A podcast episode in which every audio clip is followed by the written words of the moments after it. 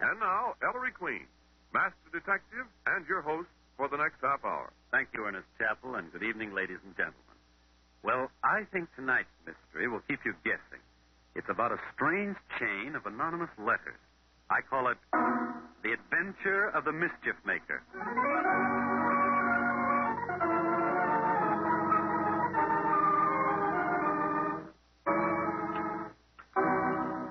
Hubert. Hubert, Yes, my dear. put that newspaper down and finish your breakfast. Hmm? Oh, yes, yes, of course, dear. Bloat was jolly good this morning. my dear, for an American, you really perform miracles with a bloater. For an American.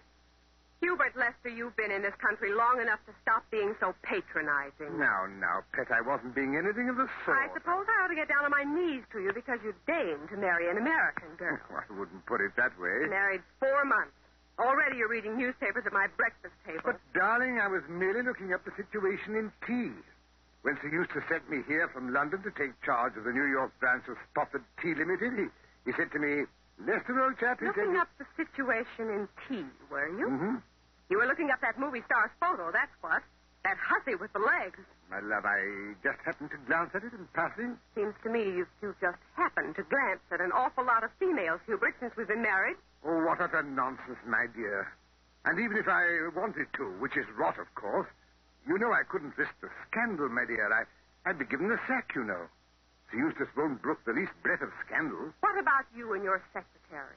Me and my secretary. that spindle shanked weather beaten antique, my dear. now, really, sweet. Well, maybe I'm wrong. Eat your bloater, dear. of course, darling. Oh, by the way, uh, what was that letter that arrived in the morning post for you? This letter? That's Mrs. Hubert Lester, 230 Hatton Avenue, New York City. Well, whoever wrote it certainly ought to fix his typewriter. Broken letters, out of line, some all smudgy. Well, who's it from, Pet? See. Mrs. Lester, your husband, Hubert, is. I knew it. Huh? I knew it. Hubert just proves it. Proves it. Pro- Proves what? You dear? snake. You worm. You. I, I need the paper. Here, let me see that. Your husband is in love with his secretary. He is leading a double life. Signed, a friend. But, but I, I mean to say that... Snake. Weatherby. But, my love, you don't put credence in gossips who don't even sign their names. I scarcely know what my secretary looks like. Oh, I'll bear Now, darling, I give you my sacred word. your sacred word. Out of my way, you Judas. But, but, but, Pet, where are you going? I'm going to Reno. Two-time a respectable American girl, will you? Well, Hubert Lester, I'll get a divorce from you so fast that precious Sir Eustace of yours will think his New York representative was tarred and feathered and boiled in oil.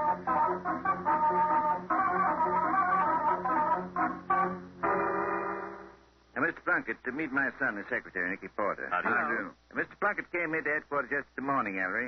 He's back this morning for a report. Report on what, Dad? my son's a sucker for screwy cases, Mr. Plunkett. Tell him. Well, Mr. Queen, it's sure a Lulu. Here, read this letter that come yesterday morning. Uh, read it, Nicky, aloud. Goodness, what a bad machine this was typed on. Broken letters, dirty, out of line. Never mind the typing, Miss Porter. Just read it. Hmm. It's addressed to the president of the West Side Bank, 315 Hatton Avenue, New York. It says, Dear Sir, the rent collector for your bank, Ethan A. Plunkett, is a thief. He is stealing rent money on properties the bank owns. Signed, a friend. You're the Ethan A. Plunkett this anonymous letter refers to? That's me, Mr. Queen. Well, I'm sure the president of the bank you work for doesn't believe this charge, Mr. Plunkett. He don't, Miss Porter, seeing he's me. Who's you? Mr. Plunkett's only been posing as the realty representative of the Westside Bank, Nicky. Secretly, Mr. Plunkett's the president. Owns the bank lock, stock, and barrel and all its properties. Protective coloration, Mr. Queen. I got a slew of hungry relatives.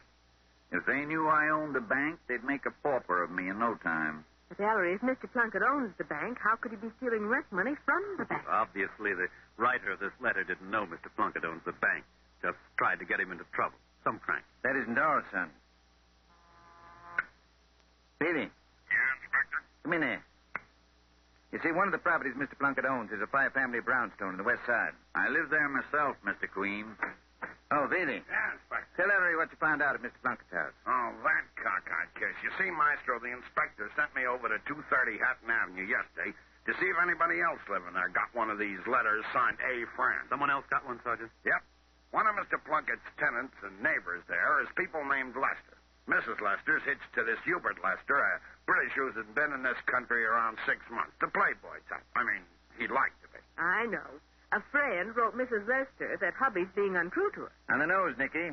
So Mrs. Lester packed up, and now she's heading for Reno. By family house. Hmm? Uh, Mr. Plunkett, who were the other tenants at 230 Hatton Avenue? Well, there's Miss Bertha Lamb, an old maid, And a bachelor named Hodge, Lewis Hodge. and a family named Drayton, husband, wife, and 15-year-old daughter. Drayton's a psychiatrist. Mr. Plunkett, Mr. and Mrs. Hubert Lester, Miss Bertha Lamb Spinster, Mr. Lewis Hodge Bachelor, and Dr. Drayton and family. I've got it all down, Ellis. Fine, Nicky. Mr. Plunkett, does anyone in the house bear a grudge against you and the Lesters? Mighty funny you asked that, Mr. Queen. My janitor there, Joe's a big sorehead. Pretty tough egg, Joe. Born on Hester Street in New York here. He'd have been a gangster, I guess, if he'd had more brains. What's Joe sore about, Mr. Plunkett? Well, seems like Joe didn't get Christmas presents uh, enough from most of the tenants, including me. I, uh, it slipped my mind. so Joe sends anonymous letters. It's hardly a laughing matter, Nicky. One of these letters has already separated a husband and wife. Yes, anonymous letters have done a lot of mischief in this world. They've even caused death. Dad, I think we'll look into this. We'll begin by asking Dr. Drayton, Miss Lamb, and Mr. Hodge if they've received letters from the mischief maker who signs himself a friend.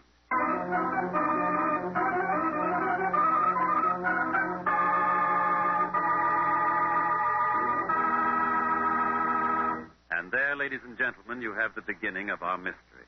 We'll be back in just a moment to tell you more, but first, Ernest Chappell.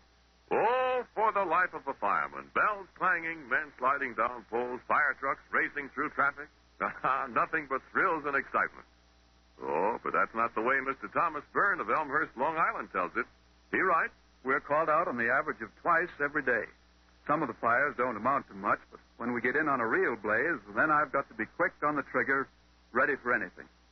Besides working under a nervous strain, there are the discomforts of going through heavy smoke and fumes and getting drenched by water from the hoses. Sometimes, after a session like that, I've got a pounding headache. My stomach feels upset and my nerves are on edge. But I can count on bromo seltzer to help me feel better fast. A great many of us down at the firehouse keep a bottle of bromo seltzer in our lockers all the time. And that's a mighty good idea for everybody. So, friends, tomorrow get a bottle of bromo seltzer for your medicine chest. Then the next time you're suffering from a common sick headache, uh, you'll know where to go for quick, effective relief.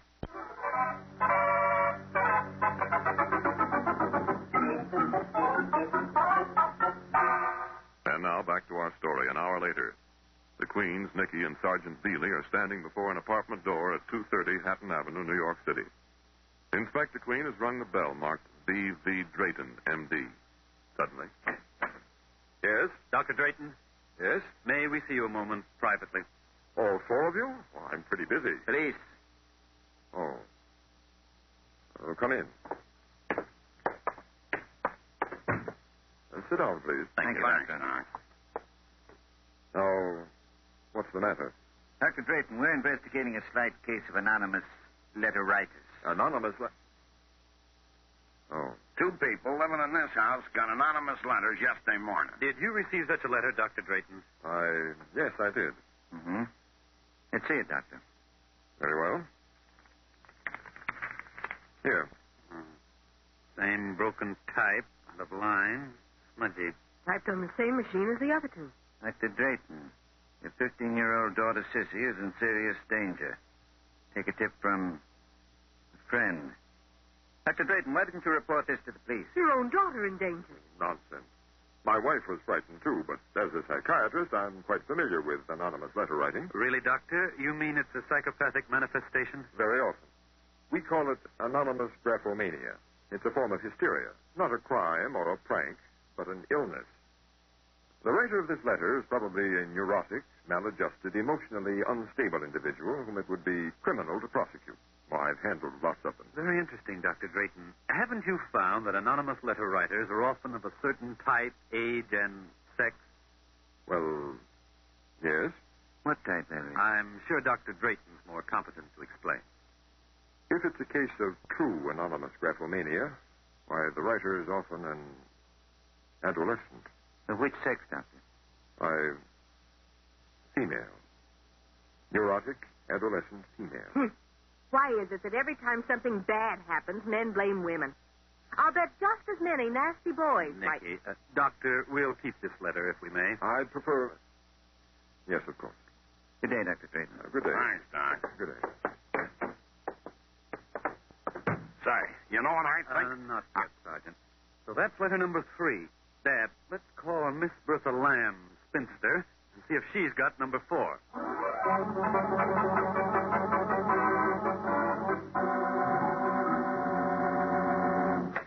Miss Lamb. Don't we're- want any. Here, madam, keep that door open. We're from police I headquarters. bought a ticket to the policeman's ball. We're not selling anything, Miss You Lane. let us come into your apartment for a few minutes, I madam. will not. How do I know you're a policeman? What's this painted girl doing with you? Painted. Why now? Oh, oh, Nicky. Uh, Sergeant, show Miss Lamb your shield. Here. If you want to see the inspectors, his is gold. Satisfied? Well, come in. What do you want? Have you received an anonymous letter, Miss Lamb? Anonymous letter? I should say not. You haven't. Three of your neighbors have received such letters, Miss Lamb. Hmm, well, considering my neighbors, I'm not surprised. You take the Lesters, that Englishman, and his vulgar American wife. She's a nasty woman. And as for her husband, you just let me catch Mr. Hubert Lester making eyes at me. At you, Miss Lane. Well, he better not. I have the blood of American pioneers in my veins. Uh, what about Mr. Plunkett? That awful yank rent collector? He lives in one of the apartments, so you'd think he'd see to it my bathroom plumbing fix. But not Ethan Plunkett. Why, from the way he won't spend their money, you'd think he owned the bank.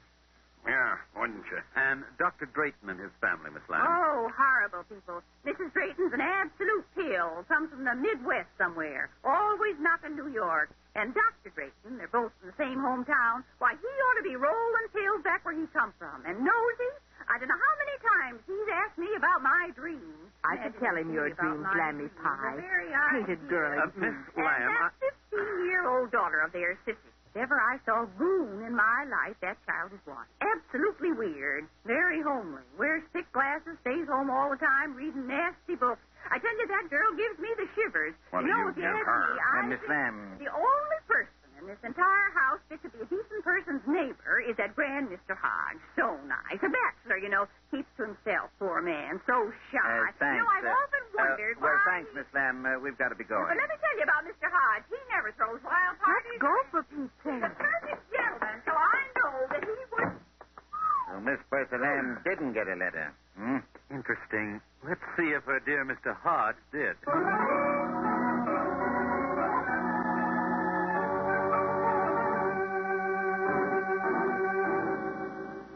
Ring Hodges' bell again, Ellery. Right, sir. Ellery, where'd you send Sergeant Veely? Downstairs to Best Joe, the janitor. Where is this Hodge, anyway? Not home. We'll have to come back later, Dad. And I tell you, you ain't gonna. Give me that. Look, don't get tough, Joe. Hey, folks, look what I found. Billy, what are you doing with that typewriter? Whose is it? Where'd you find it, Sergeant? In a trash bin in the basement when I went down to get this tough mug janitor. I almost passed it up as a piece of junk. Certainly an old baby, Ellery. Think that's the typewriter? No doubt about it, Nicky. This is the machine used to type those anonymous letters. Yes, identical Joe. characters, out of line. How did typewriter come to be in your basement, Miss House? And who are you, Grandpa? Oh, wise guy. Ellie, Cut? I don't know. I never seen it before. did you do? Joe, did you receive an anonymous letter yesterday morning? What's that? A letter with no name, just signed a friend. I don't get no letter. I'm just the janitor. You're just smart enough to play dumb. Joe, Yeah? how'd you make out this Christmas? I'll bet you got oodles of presents from people in the house. No. Present? No, they're all tightwad. That Berta Lamb dame, she give me two bucks, but not another dime from nobody else. Be a good janitor. Work like a horse. Comes Christmas time, nothing. Uh, I got a good mind not to collect that garbage. Yes, we heard you were peeved, Joe.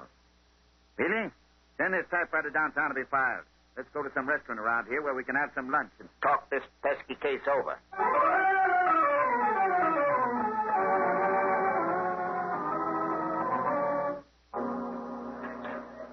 Oh, here's Sergeant Veely back. Phone headquarters, Sergeant. What's your report, Billy? That's like Ellery figured, Inspector. The boys didn't dig up a single other letter signed A friend anywhere else in the neighborhood. Anonymous, would it? Only the tenants at 230 Hatton Avenue got anonymous letters. Well, son, with the typewriter found in the basement of the house where the writer tried to dispose of it, and the basement being accessible only to the tenants. Yes, Dad, it means the letter writer is one of the tenants of 230 Hatton Avenue. Think that somebody'd go to all that trouble just maliciously to make mischief. Well, how do we know? Maybe he's only making it look like crank stuff. To hide some other motive?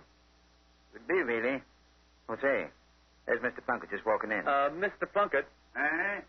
Oh. Hi, folks. Hi. Just come in for some lunch. My bank's just on the next block, you know. Well, find out who's writing those letters, Inspector. We're still working on it, Mr. Plunkett. We haven't even been able to see all your tenants at 230 Hatton Avenue. Lewis Hodge didn't answer our ring. Oh, what do you know about Hodge, Mr. Plunkett? Nice fellow, Mr. Queen. Quiet, minds his own business. I wish all my tenants was like that fellow Hodge. I wonder if he got one of those letters. Hodge? Oh, Of course he did. You did? Oh, is that so? Didn't I mention it? Thought I did. Must be getting old. How do you know Hodge got one of the letters, Mr. Plunkett? Because I saw it in his letterbox yesterday morning with my own eyes, Inspector. Couldn't mistake that typewriting. Same's on the envelope I got. Then, of course, you don't know what it said, Mr. Plunkett. What's Lewis Hodge do for a living? Nothing right now. Fact is, he's behind in his rent. Only last week I said to him, Mr. Hodge, I ain't a man to kick a fellow when he's down. Good but I- Lord. Harry, where'd you jump up for? What's the matter, son? Hodge out of work, behind in his rent, facing eviction, and received one of those mischief-making letters yesterday morning. Come on, Mr. Plunkett. We've got to get into Hodge's apartment at once.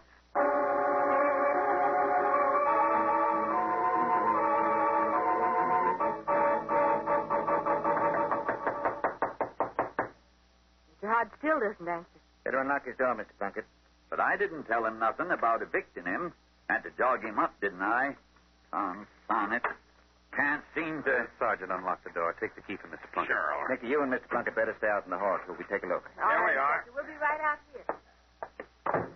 Living room. Empty. That letter on the table. Looks like one of the same crop. It is. Typed on that old wreck of a machine. To Lewis Hodge, this address. Mr. Hodge, the cops are watching you. You can't get away. Signed, a friend. Some friend. Where is Hodge anyway? That door over there must be his bedroom. Yeah, it's locked. We better force it, Dad. Now, one side, gents. Ah, Again? Ah. There he is. On the bed. Dead. For at least 24 hours, I'd say.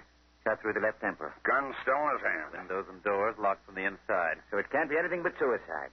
That blasted letter drove Hodge to suicide. Yes, at last our friend, the mischief maker, has caused a death.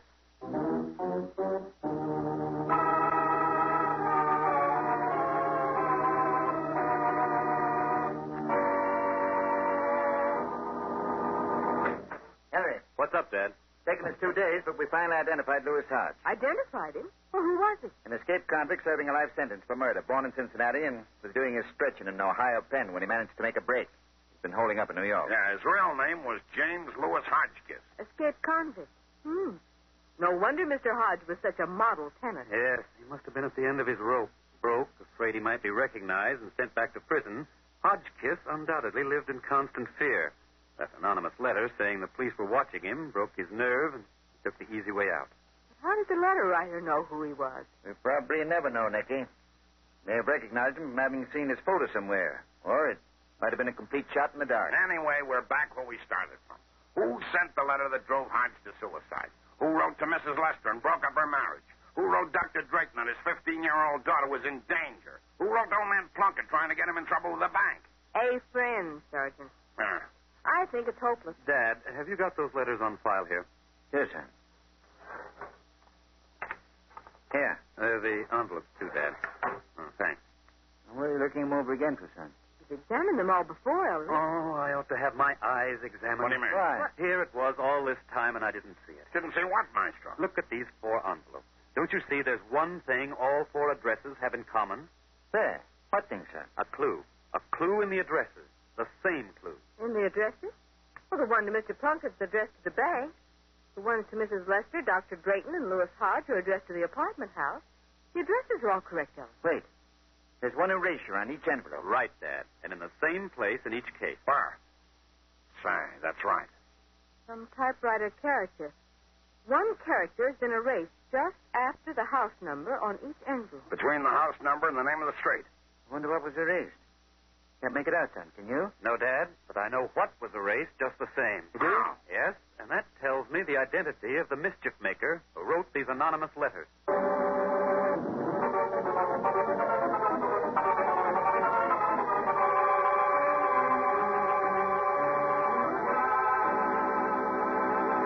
And now let's solve our mystery.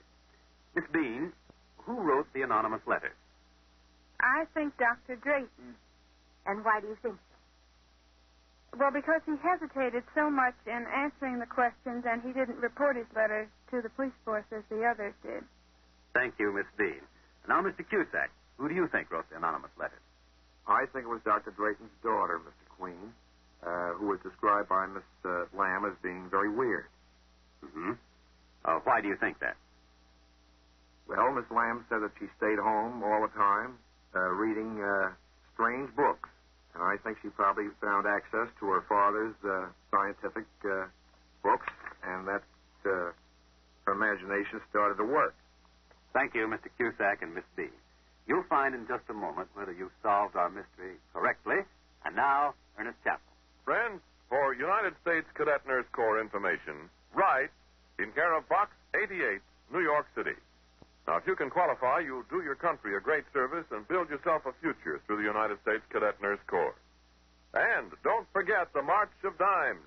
Send your dimes and dollars now to help fight infantile paralysis.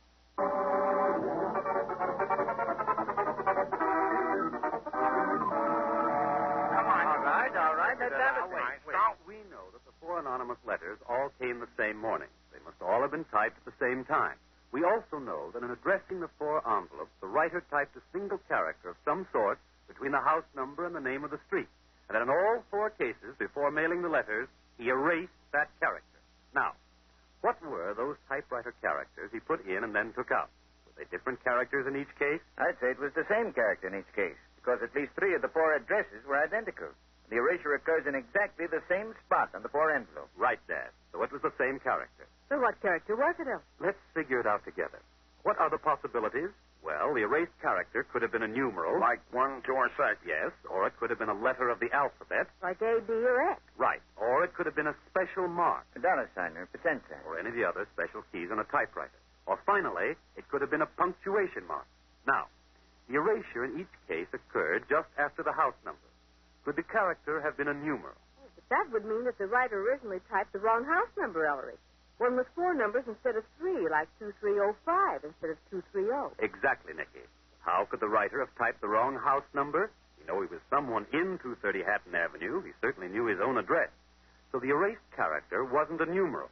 Was it a letter of the alphabet? Might have been the erasures are between the house number and the name of the street, so they could have been a wrong letter to start the name of the street. Don't be a fool, Davy. If he knew his house number, then he knew the name of the street, too. Better. That's right, Sergeant. So the erased character wasn't a letter of the alphabet either. Well, it certainly couldn't have been a dollar sign or a mark like that. No, Nicky. A special mark in that particular spot and address would make no sense at all. Okay, so the character erased must have been a punctuation mark. The same punctuation mark.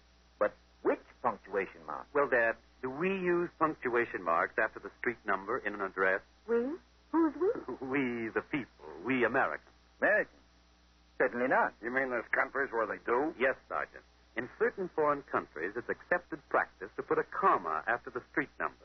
230 Hatton Avenue, citizens of those countries would write 230, comma, Hatton Avenue. So I knew the erased characters must have been commas. They'd been erased after typing them in. The writer realized they betrayed his foreign origin. Question.